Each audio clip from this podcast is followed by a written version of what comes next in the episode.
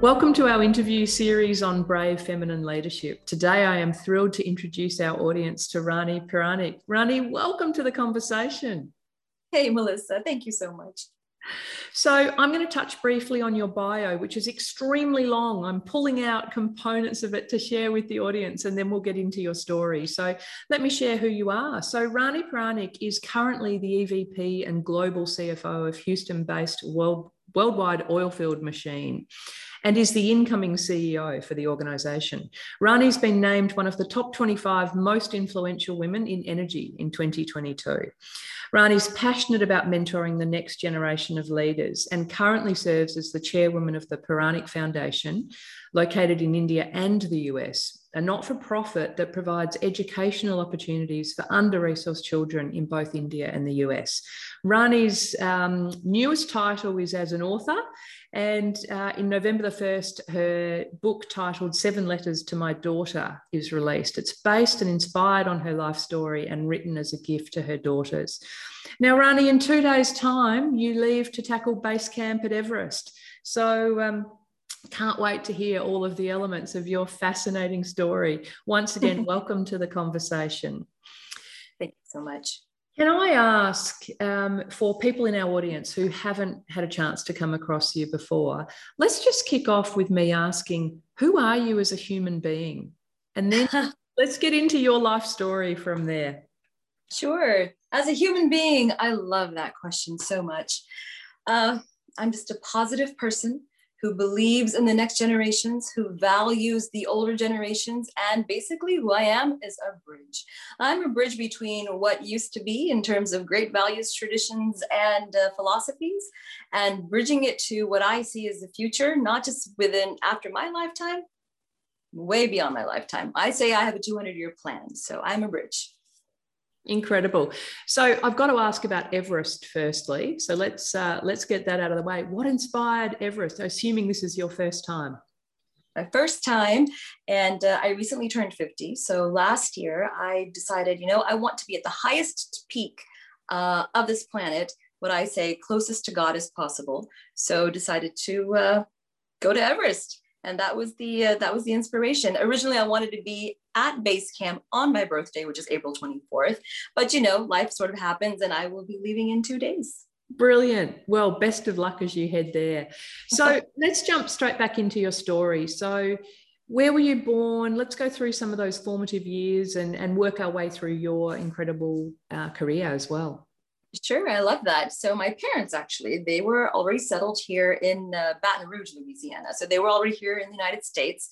Um, just, I guess my luck had to happen where I was born in India, but when I was basically a six-week baby, I was brought here to Houston. That's when my dad relocated all of us to Houston, Texas. So the first 17 years of my life, I was raised in Houston, Texas. And then from 18 until 35, I lived in India. That's mm-hmm. actually I had an arranged marriage when I was 19. So that was a whole other, uh, you know, life chapter, if you will. And then after 2007, I decided to turn another chapter of my life and return back to Houston, uh, gather my life back again, really focus on what my life meant, what my purpose really is. And uh, now here I am. I'm settled here in Houston, Texas. Fantastic. So, what prompted the move from being raised in Houston, and you're talking to us from Houston today? What prompted that move from Houston to India? Sure. Um, I've always been passionate about uh, Indian classical singing. So you can imagine I used to sing from four to six hours here, even as a teenager in Houston, Texas. Had a great teacher, and he said, "You know what? You have the potential to be a professional singer. So why don't you go to India and really learn under a guru?" Took it to heart, did that. So as soon as I graduated from Lamar High School here in Houston, decided to go to India for about a year and uh, you know learn my singing sing my heart out and return back to houston. That didn't quite happen though. So that was my impetus to go to pune india. Uh, that's where my family is originally from. Uh, while i was there i went to a business college uh, just because i didn't want to you know waste a year was singing my heart out and i had some spare time in the evenings. So there was a little slum poverty area uh, right next to our sort of neighborhood and one thing led to the next and i sort of volunteered to teach two or three kids, that two or three kids turned into 60. And before you knew it, I was running an after school program for, you know, very, very low income children. And I realized that was something that was so dear, near and dear to my heart. I did not want to stop it. And it went way beyond academics. So, anyways, long story short is that the singing is what took me to India. And then just a number of circumstances that happened within India while I was there that led me to being married and living there for another 17 years. And are you happy to talk about that? Because you did, you you got married quite young, didn't you?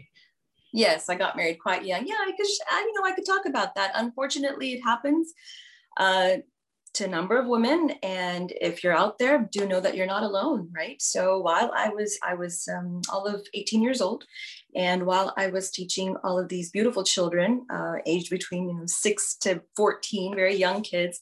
Um, we were singing, dancing, playing, debates, uh, helping them to express who they are, learning English and academics, right? So all of this was great and good. Um, my mom came to visit me from Houston and just wanted to check in on me because I was living by myself at that time and said, Hey, Rani, what are you doing? I'm really scared for you. You know, you've got all these kids, you need a security guy to just make sure he keeps an eye on you. I said, Yeah, it didn't bother much. Sure, mom, do what you do. It just so happened that after three months, um, when all my kids had left, he would come by whatever. He's the same security guy that molested me. So um, I was not raped, thankfully. And I would say that was the first time that I felt God, if you will. I felt such a strong sense of strength that I had never in my life felt. But I was able to literally fight him and take him out of the house. I still remember that very vividly. So, unfortunately, if this happens to any other woman out there, do know that it you're not alone. And there is a way to overcome all of those those feelings. And it does take time but give yourself time. What i did not have on my side at that time was grace and time. Everybody got scared. I got scared. I was only 18 didn't know how to express it. Uh, my mother when this all happened to me my, my mother had already left. She was back in houston texas uh, one thing led to the next. And the only thing she knew to protect me was Rani, get married. I said, no way, take me back to Houston. She said, no, you need to get married. Uh, you're at such a young age, you really can't challenge your mother at that time, right? So um, I was married within the year and uh, to a great, great family. I mean, no complaints, right? So I was 19, he was 23. He ran his own business. It was part of a political family. Um, uh, great, great people, great hearts. The only thing is, is that they're there um, it was a joint family. The whole culture just shifted for me. I came from a nuclear family you know sang danced talked out loud. I was very deeply engrossed with my dad's business even as a teenager understood business. So even when i was married i understood business. I've under, always understood a business family and, and the responsibility that comes with it. So for me when i got married it was a business transaction. Mm. it was like I, apparently i need to be married you want a wife, you have a business to run, which I'm very, very familiar with that responsibility. Uh, let's do it. So I was married there. I had both children. Uh, well, I had my children here in Houston, Texas. I just came here because this is all I knew in terms of medical uh, safety and, and just security, but raised my children in India. And when my daughter was uh, three years old, she went to an all girls school and believe this, how things lead from one to the next all girls school. And as I was dropping her, her off on her first day, I come out and I see all these security guards.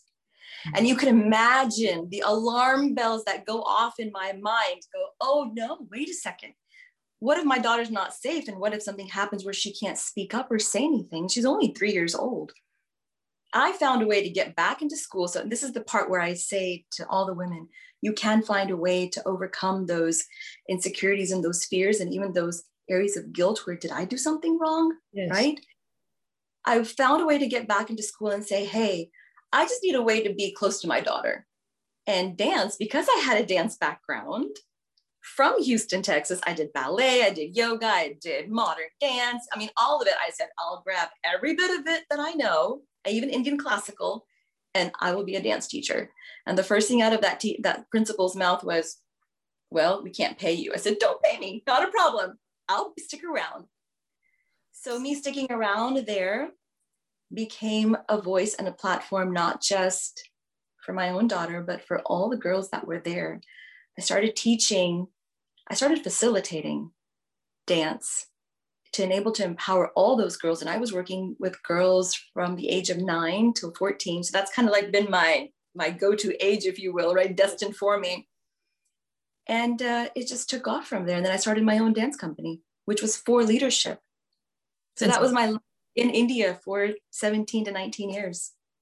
So then at 35, it was back to Houston. Is that right? That's right. Okay, That's so tell us through that. Take us through that um, that time in your life. That time in my life. So you can imagine I've got this flourishing dance company, very involved in the community. Um, everyone now starts to know me as this lady who's empowering children, teenagers, housewives, corporates. I mean, I'm all over the place. My message has always been give yourself space, be who you are, boldly, courageously, be authentically who you are. You can be respectful when you speak up. And if you don't have the ability to speak up, you can still make your own way. At the age of 35, I finally said, Rani, you need to practice for yourself what you've been preaching to the world. You need to be bold. You need to be courageous. You haven't done anything wrong if you speak up, right? So at 35, that's what I did. I spoke up for myself. It was probably one of the hardest decisions I had to make because you're kind of going against the cultural grain. And at that time, when I said and I opened my, my mouth to say this, my entire family, my husband, children, all of that, it went through the most stressful time ever. Right. So, my husband, it was very hard for him to understand what I was saying, even because I played along for 15 years. I played along, did the right, I was the right wife. I did the roles perfectly. It was a business transaction. I know how to do business. I can keep emotions to the side and do business. I'm very good at that. I guess that was my firewall. Uh, so that's what brought me back to Houston because that this is the only place I knew that was safe enough where I could call it home and I could somehow had no idea how find my way. So you left you left your family at that point, found Mm-hmm. yourself in Houston, um, determined to sort of use your voice um, and and be authentically you. Where did that take you next? Where it took me next is a huge uh, period of my life, seven years of my life. Actually, I write it in my book as well. The most traumatic, the most stressful, the most challenging time of my life. Uh, when I decided to leave India, it was a part. It was a time where, uh, again, you know, women go through this. I'm, I'm sure men go through this, where relationships become so toxic, and it's not that it happens overnight. It's been gradually building, building, building, and all of a sudden you come to a breaking point, and it's you neither parties can do it anymore. Neither parties know how to deal with it. And it becomes abusive. It basically becomes abusive. So, what brought me to Houston was a place that I could almost park myself, but I parked myself with no immigration status, with no financial stability, with nowhere to go in terms of a professional career, because I left everything back in India. Uh, and I had to figure out what that meant to start over again to the extent where I couldn't bring my kids, my, my daughters with me either.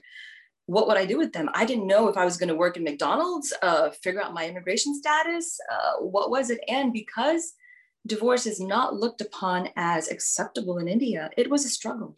Mm. It was a struggle. I was not getting my divorce until I gave up a few things, sacrificed a few things, whether it was financial status, I mean, you name it, everything, right? And on top of that was the custody part. I was not going to get custody until I checked off a lot of these boxes, which took time. And that was seven years of my life. So struggling between India, kind of organizing my personal life, trying to figure that out with my children, and trying to just gain some traction, some footing for myself.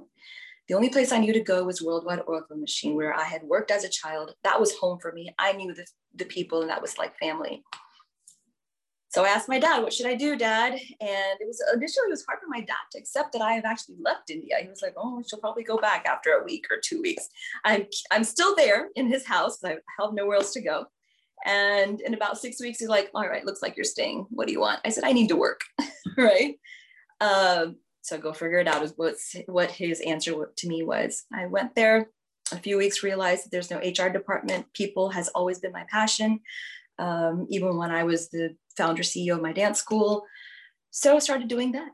And that just led. Your dad, just to fill a gap in for our audience. So, um, so this company is a company that your dad started a long time ago. So when you reference having kind of grown up there and things like that, you you did grow up there?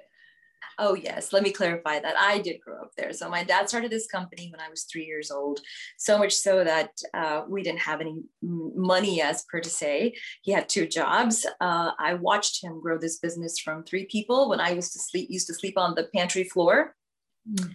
to when I left uh, as a teenager, I think we were about like a $12 million company at that time with maybe 50 or 60 people. So not a very large company, but I saw his progress. I mean, I, I rode the, uh, drove the forklifts and I moved pallets and I labeled the inventory, you know, uh, bins and all of that. And I, and I was his accounting sort of back office accounting intern, if you will, with my mom. So yes, I did grow up in that business. Did you was- study? Um, did you study engineering or I did not study engineering. No, that would have been my track if I would have stayed back in Houston.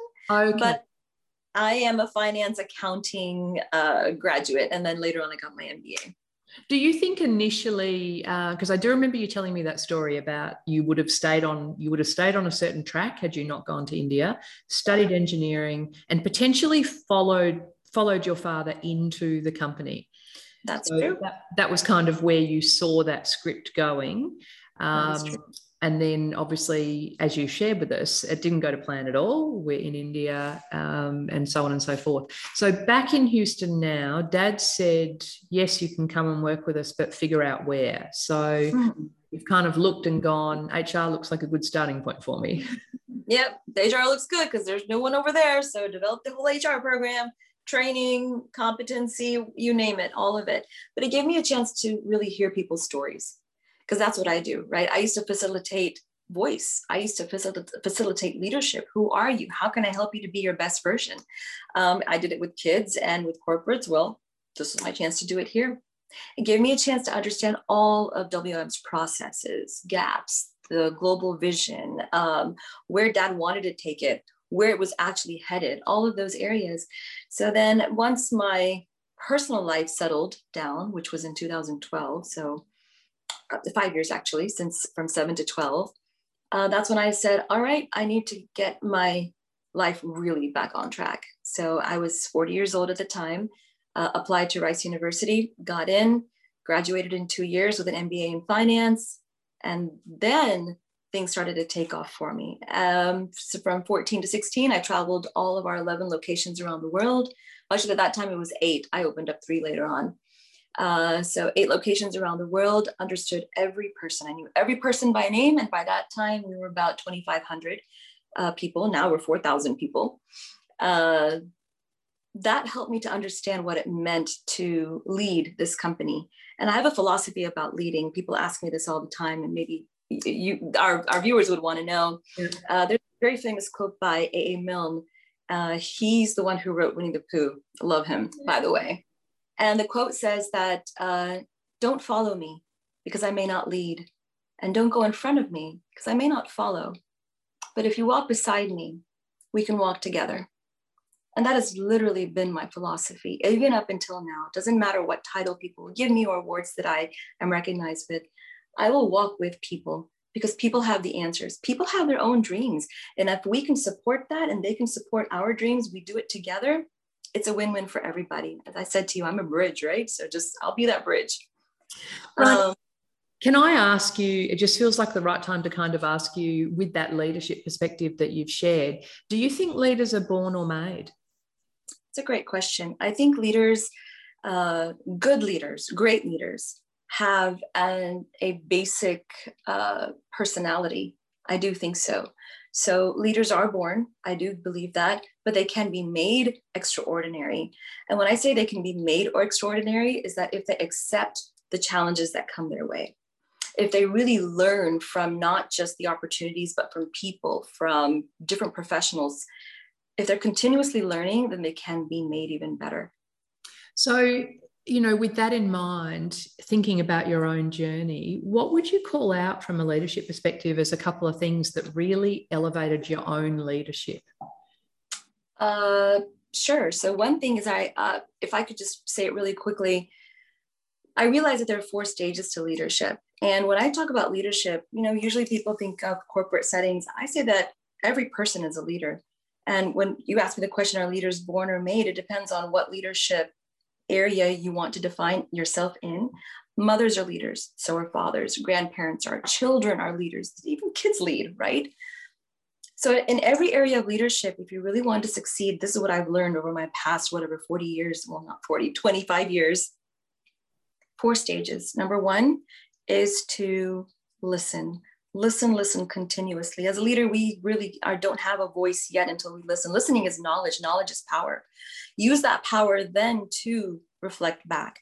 Once you listen that's the first stage of good leadership. Second is to stabilize. So whatever you've heard stabilize those frictions those sort of uh, peaks and troughs. Stabilize all of that. So people in the room people in that same situation understand that we're at the, on the same page. We're playing at the same level you're no one higher or lower, right? So stabilize that entire thing, that, t- that entire emotion and opportunity. Third is to inspire. Once everything is stabilized, now start to inspire people because they all have the answers to move forward. Every single person, mom, dad, cousin, corporate, nonprofit, every person is a leader in their own way that they would, if they would want to be. Inspire that, facilitate that strength. And then the fourth one is, I think, the key to leadership, to being a really good leader. Lead to let go. We are not mortals. We sorry, we are not immortal. I know, right? What if we were? We are not mortal. And I think this is the most important lesson that all of us as leaders need to learn. We're not here forever, right? So if I can lead to let go, without keeping anything to myself, without having any insecurity of or any notion of competition. Will somebody, you know, supersede me because they seem to be better? If they are better, let them be, because that means that's not your path. Your path may be somewhere else. So lead to let go. Those are really the four stages of leadership that I see that have led me to where I am. Mm. So, are there formative experiences that you would call out, or um, you know, in you know choose two of those stages as an example are there things you can share with the audience that you know maybe were particularly challenging to tackle at the point in time but but helped you? Sure. There's one story which always resonates with me. So um, being a minority and women owned company i said well let's get certified. And no one really took the effort to do that. So it took about two years to you know be certified get all the paper paperwork in order being in the oil and gas industry, we usually supply to the drilling contractors, but I had a vision to supply to the majors, the Chevrons, the Exxon Mobils, you know, just the majors, right? I started getting in, being in touch with those companies because they had special programs to recognize, uh, you know, under underutilized businesses, right? For two years, two years, I had developed relationships, and I was just on the verge of getting our first break with two of the majors. And at that time, our sales team, male dominated, came to my father, who of course is my boss at the time and still CEO, said, uh, by the way, Rani's making uh, a lot of uh, headway. That's fine, but um, we'll take it from here. She's a woman. She doesn't know these relationships. We've been in the business longer than she has. I mean, I don't know what she thinks she's going to accomplish. So she needs to hand over everything to us. All of this is done back. Mm. Okay.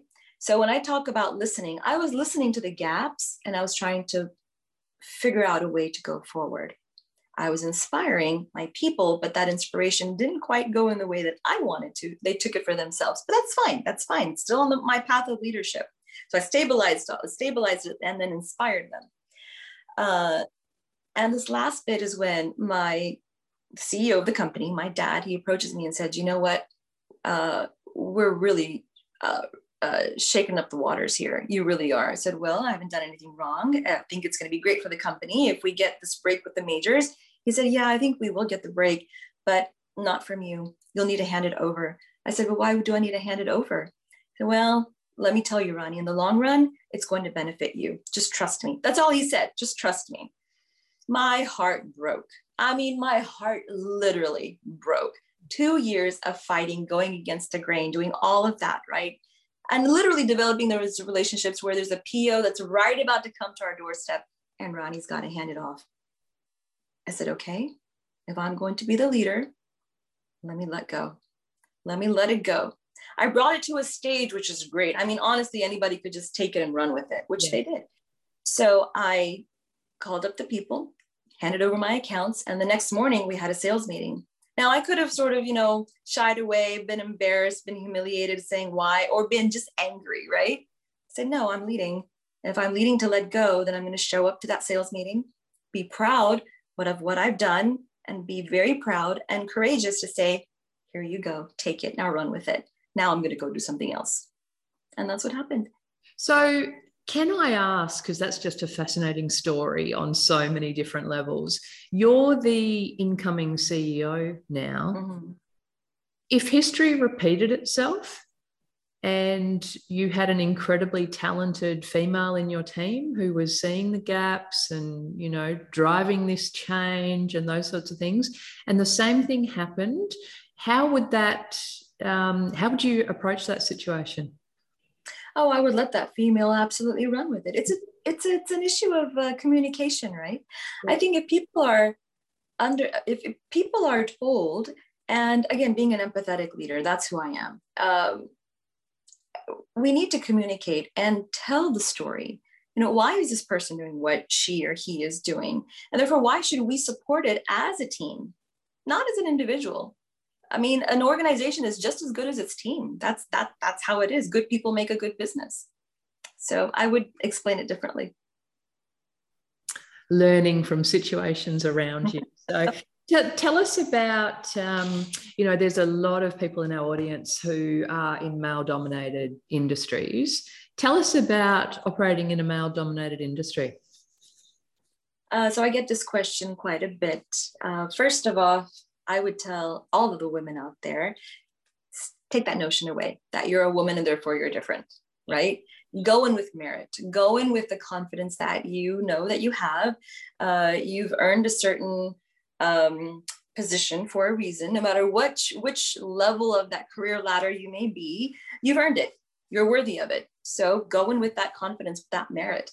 And once you're there, uh, your merit will speak for itself. My, you know, uh, I've heard this say all the time, said this said all the time. Uh, no one can challenge excellence. No one can defeat excellence. So if you go in with that, doesn't matter what your gender is. Did you ever get, um, you know, on the way through your career, did you ever run up against some of the double binds that sometimes, um, you know, our audience share with us where you know you're too aggressive versus assertive. Um, you know or too hard too soft you know never just right from a leadership point of view. Have you experienced any of that throughout your career?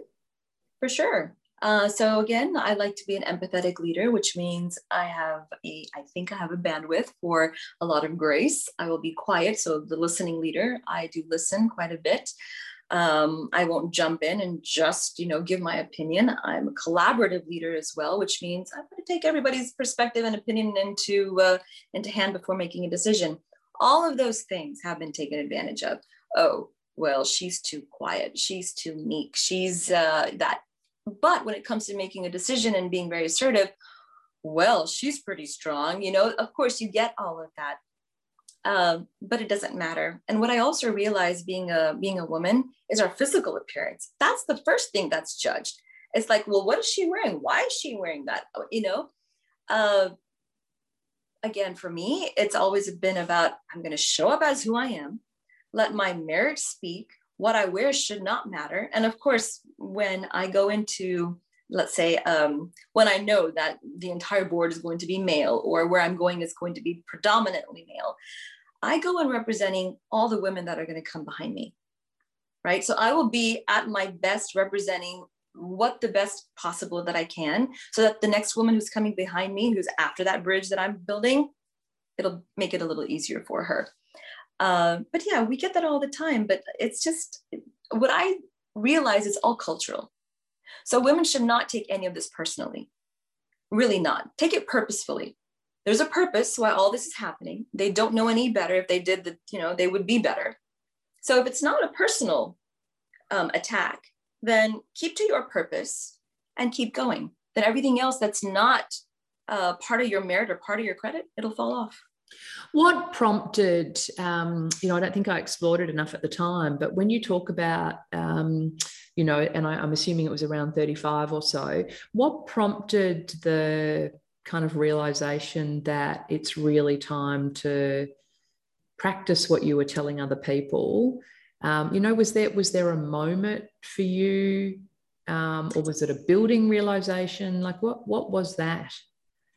Uh, there was a moment. So, again, you know, relationships kind of deteriorate over time. Correct? It's just it's not just one incident. Um, over the course of my marriage, which was for 15 years at that time, um, I started getting more involved into politics and uh, was running a campaign to be a council equivalent of a council member. And at that time, I started getting threats from the opponents going, hey, you better step down. And I mean, that was fine. I understood threats just kind of virtually. But then I had two people come to my gate and said, if you don't step down, your daughters will be in trouble. And when that happened, again, all these alarms start to go off, right? So, wait a second, I'm not going into politics for this to handle that. And when I went back and I told my, at that time, my married family, uh, they're like, oh, don't worry about it. We'll just hire a security guy. You've got to be kidding me. After all of this, that one, that one um, designation just doesn't go down well with me, folks. And that's when I realized uh, there's no seriousness and there's really no respect or regard for who I am, what I stand for. And unless I do it for myself, no one else is going to do it for me. And uh, honestly, I would tell you, it's no fault of anybody else's. I mean, they would ask for something that I would give. So they expected it, right? So it was expected. Yeah. What are you most excited about with your uh, your sort of forthcoming CEO role? I think what I'm excited about is the vision that I have. And the vision is to really create this dynamic leadership team uh, who can take WOM 10x. So, right now, I have a goal that uh, by 2027 to 2029, we will become a $1 billion company and everything that's required with it, right? So, the infrastructure, the technology, the advancements, um, the locations, all of it. I really am so excited about that. And I'll tell you why I'm excited about that. So it's not just about the dollar.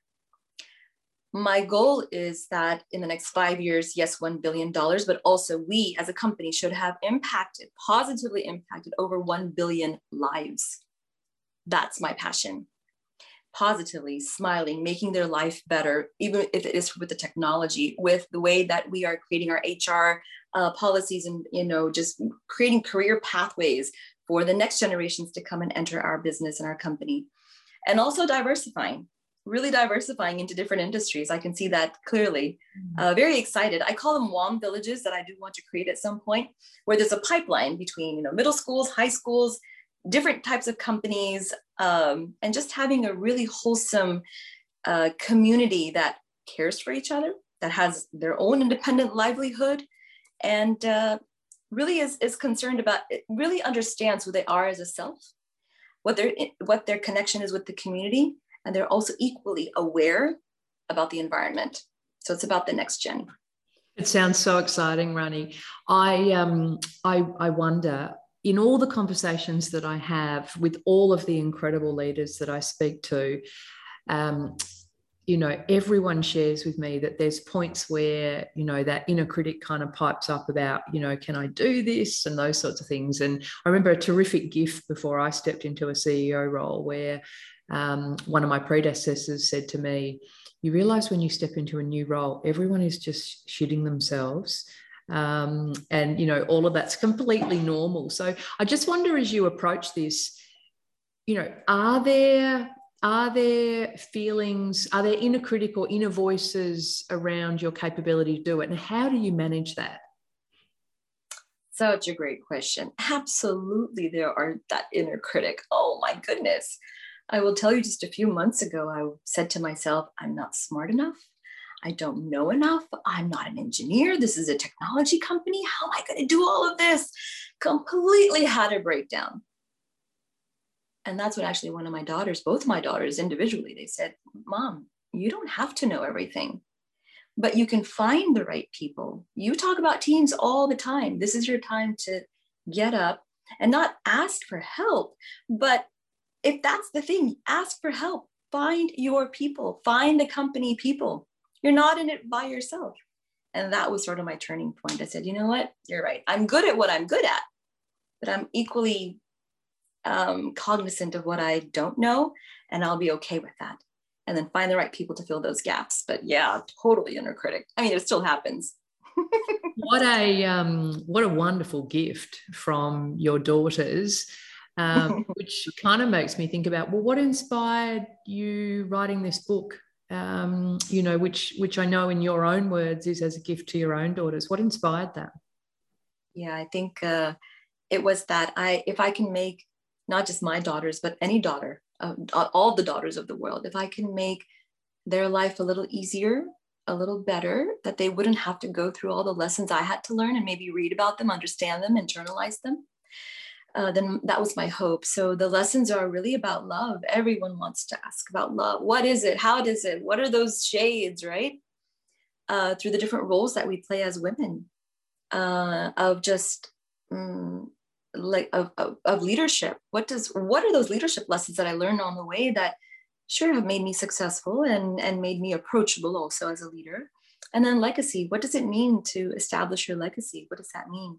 And in my book what inspired me is when i was looking at my daughters going oh i was once seven i was once 14 i was once 21 mm-hmm. and the lessons that i learned at every seven stages of my life have been so unique so that's why seven letters to my daughters, because mm-hmm. every years I have one letter of love, leadership, and legacy. That's so they inspired me. that sounds absolutely fascinating. Let's talk about you grew up in in probably two very distinct cultures and very different cultures was there any, um, you know, often in conversation with people, I hear, you know, people weren't really sure where they belonged. Like, was there any of that for you growing up? Very much so. Which what a great question, by the way, Melissa. Yes, absolutely. So when I was my first 17 years of my life in Houston, Texas, my mother was very orthodox. Hindu. So we read scripture every day. We were an Indian household. I mean, people in India would say that our, we were more Indian than folks back home, right? Yeah. In India so that was a big uh, shift because my outside world, my school world was, you know, American, you know, open-minded, op- think openly, you know, critical thinking, all of that. Question. It's okay to question, yeah. but at home wasn't the case. That was very, very different. And uh, when I was growing up here in Houston, I was kind of like the misfit, right? So I didn't have friends, dressed differently, acted differently. So completely understood. And the funny part is, is when I was in India, then all of a sudden I was looked at as an American. Yes. right? Uh, because for whatever reason, it's just that way that all of a sudden I was an American. I was not Indian. Uh, and then you have to learn how to fit into that. So the question of who I am was very um, was was daunting actually from the very beginning. So I've always leaned on my spirituality and my understanding of spirituality. So you know, one thing just kind of leads to the next, and you understand. I now completely understand who I am. And I could never say that I am just Indian or just American. Mm. I really do see myself as sort of a global melting pot, best practices person. so uh, this is really who I am. But at the end of the day, I would still say uh, being authentically me is um, what I say is to be to be free. To be free and to be free means to be uh, very, very aware of our life. And if I can be aware of my life, then I'm living free. And that's my authentic self. You come across as someone who is, at least now, very comfortable being out of your comfort zone. Yeah. Is that a deliberate kind of choice? Like, have you always been out of your comfort zone? Like you know i guess that just fascinates me about your story. I think so. So my tagline is there's always a way. And ever since i was a child if someone said oh well Rani can't do that oh that's the wrong thing to say to Rani. You can. So if i did not know how to do it and if someone didn't think that i could do it i would I still am more than willing to be out of my comfort zone because I do know that this world has so much to offer in terms of lessons and just for me to learn and to grow. My purpose is to be my best self. And until I'm my best, I can't give my best. My passion is to give back as much as I can. So if I can be my best, I can give my best. And for that, I need to be in my uncomfortable zones quite a few times. So you're still um, you're chairing the Puranik Foundation, which is still very focused on education. What are some of your plans in that space? Uh, so my daughter now, my oldest daughter, she is the executive manager for executive director, sorry, for Puranik Foundation. She takes care of all the outreach programs here. But the goal is wherever we have a WOM location around the globe, is to connect the philosophies of education and educating the under-resourced uh, to be successful in limited resources in all these other locations. So we will have a Puranik Foundation based school with our WOM mentors being uh, part of the sort of a community mm, uh, fabric of the school itself. So that's the vision for that. And along with that, independently, not just Puranik Foundation, but we're also starting our own charter middle school, which is based on international business and entrepreneurship. And once this takes off, then we'll also expand those into different cities as well. But uh, yeah, the pipeline is for our kids to really understand. Again, I keep going back to the self community, and the environment. If once we understand this holistic and integrated approach, then our future generations are set. Rani, you know I'm passionate about seeing as many females um, move into CEO roles as they can. I think it's such a fabulous role, and I can't wait to see the success that you have with the role. Why do you think, um, you know, the pace is still pretty slow at females coming through into those senior leadership roles? What are your thoughts on that? I think it's about uh, priority, not necessarily opportunity anymore. I've seen the shift where, given an opportunity, if women are available, then they're they're able to rise up. Uh, especially after COVID, I would say that many women have taken different decisions as to what their priorities are, and you know, respectfully, and so have men, right? So not just yes. women. Yes. But I would, if your merit and if your experience qualifies for you to be uh, at that CFO CEO level, then uh, I think going forward, you will get that opportunity. I really do think so. Okay. What would be your advice to people who are sitting on the fence about whether they should? Well, you'll never know unless you try. Yeah. So, first of all, um, speak up. And when you speak up, you don't have to be arrogant or be like a man. No, be who you are. And if being a woman means being soft spoken, that's okay. Do be respectful because remember every per, every person has a backstory whether they're a man or a woman. And let give them a chance as well. Like i said if you even hear a no don't take that no as that's it. You're never going to ask again. That no is basically a delay. It's not a it's not a delete button. It's just a delay. So keep going and keep trying. Eventually you will get there I love that. That's wonderful advice. Can I ask you the final question I ask everybody, which is from your perspective, what does brave feminine leadership mean? And do you think it needs to change? Excellent question. So it's a loaded question brave, feminine, and leadership, right? Brave feminine leadership for me means be open to change. As women, we are continuously changing. Um, I'm sure men are as well, but I couldn't talk on that on their behalf. But as women really from childhood we are continuously changing uh, whether we become a wife a mother a daughter all of that. Uh, as you move into your 50s and 60s you know our bodies are changing. Physically we're changing. Mentally we're changing. So be brave be brave and accept all those changes. Don't you don't if you're at 50 years old you don't need to want to be 18 and want to be 16 or 35 embrace all those changes. That's being brave. Because with those changes if you expect your mind to be mature well then your body cannot be carefree like a 16 year old your body is also going to be as mature. That's being that's the feminine part. So be brave be feminine and being a leader really is that. Be compassionate that's who you are as a brave feminine. Know that everything is changing. Uh, people always ask me how to maintain that balance of you know work and life. Again, brave feminine leadership is knowing that that balance also is continuously changing. There is no defined point of a balance. So embrace all of it and honestly take every moment in as if Mm-hmm. those are your those are your awards every successful moment every happy moment are your awards every challenged moment are your moments to, to strengthen who you are, to become more brave. So that's what I would say. And does it need to change? Well, like I said, I think it's always going to change. But as long as you have a positive mindset that there's always a way to keep going and keep moving and keep inspiring and mm-hmm. keep letting go, you'll keep going. Rani, what a perfect point to end our conversation. Um, you know, thank you so much for adding your voice to the conversation. And from all of us, incredible luck as you mount, uh, you know, head off to Mount Everest base camp.